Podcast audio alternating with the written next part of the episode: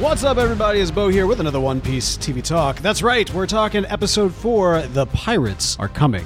Which is kind of funny because I mean, it's like the pirates are actually here. I know that's like a throwback to uh, New Guy's whole thing when he was a kid and then he's looking for his dad, and, and the pirates are here, but it's the episode's called The Pirates Are Coming. In this episode, we get a direct sequel to last week's episode, in which all the things that were set up about rescuing the princess in the tower come to fruition. And it's not just about rescuing the princess in the tower. We've got to rescue all of us because everybody's in a bit of a predicament at the beginning of this episode because the cat pirates are out here and they're going to cat them like cats do to rats.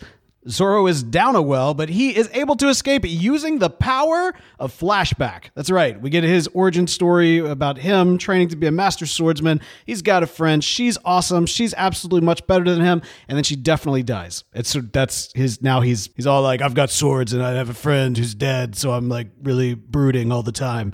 No, but seriously, tragic backstory with the whole friend situation. And also, we learned that that sword that he has, the special one, is actually hers. So, a lot of emotional connection to that sword. Nobody else better touch that sword because then they will get sorted by Zoro. Luffy drank all the poison, but he's able to vomit it back up just in time to go toe to toe, imano imano with Igato imano i rubbero? What wins in a fight, rubber or a cat? We're going to find out. Actually, it's rubber. We, we, already know this. You know, throughout all of this particular battle, and honestly, episode as a whole, I was just rem- reminding myself that, you know, part of the beauty and the charm of this whole series is embracing the campiness of it all. Like I've mentioned before, it's it's like a love letter to this animated series, which I never watched, but it's done with such passion and such authenticity, despite all of the ridiculousness, that you really, it, it just makes it this really enduring project. And so things like the very cosplay nature of how everybody's dressed you just kind of go with it because you can tell they love it and they they're, all having a good time and you just let your brain you know you just you just get past it. You just have some fun with it. In the end luffy of course wins the boss battle and the straw hats are victorious.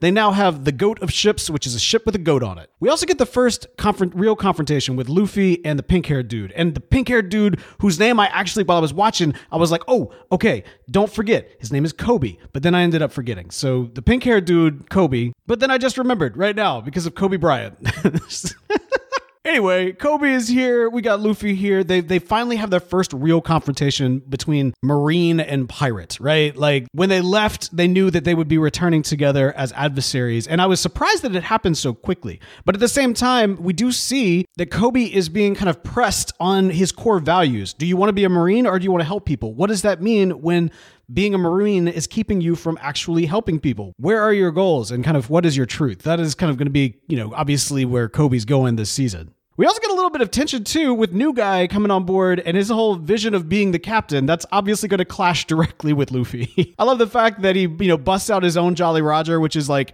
the exact not at all the Straw Hats. You know, it's his, it's his own thing. And I'm getting that every single episode when we kind of get the logo right, we get the logo and the logo is just a little bit different, kind of incorporating the Jolly Rogers of these various pirates. One imagines that have a little bit of focus in each episode. This would be the Jolly Roger of this individual right here, which is kind of cool. I don't know if they're just playing that up for camp for this one particular episode or if this is going to be an ongoing tension. Excited to see. I, from the moment that he first popped up, new guy I was like is really more of a boatswain than he is a captain because he knows more about the ship. He's going to be able to take care of it because of his experience on the docks. But even that concept of him being a boatswain, I don't know how true to like again actual pirate maritime like positions they're going to be on this show. This this is not you know it's a highly fictionalized, highly over the top, animated superhero. The most lightly surface level pirate stuff is kind of coding all of this other grandiose wildness and wackiness that's going on. So even just using the concept of, oh no, he should be the boatswain,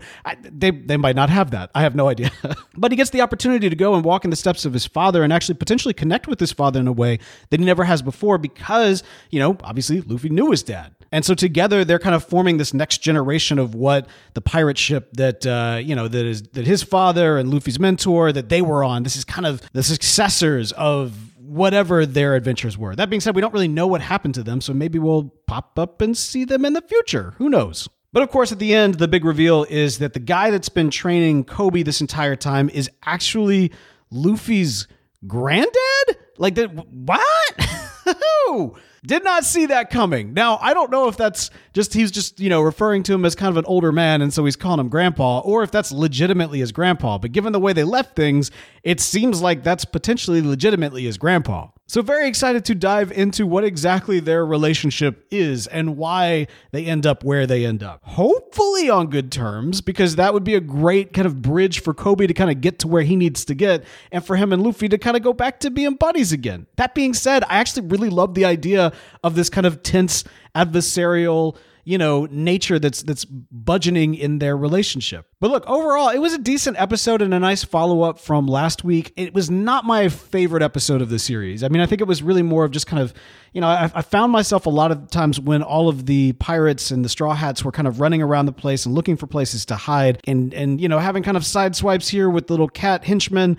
I don't know. It, it was a good follow up to last week, but I kind of wish we had done all of this last week. I'm ready for them to get back on the open seas. I'm looking for some high seas pirating adventure. That's what I want. And so, like the Alice in Wonderland rescue the girl from the tower situation, it's uh, fine. It was, I mean, like again, it was it was cool, but I don't know. It just felt a little drawn out by this week's episode. But hijinks are going to ensue on the high seas next week. Hopefully, that seems to be where we're going, and I'm looking forward to seeing what happens next.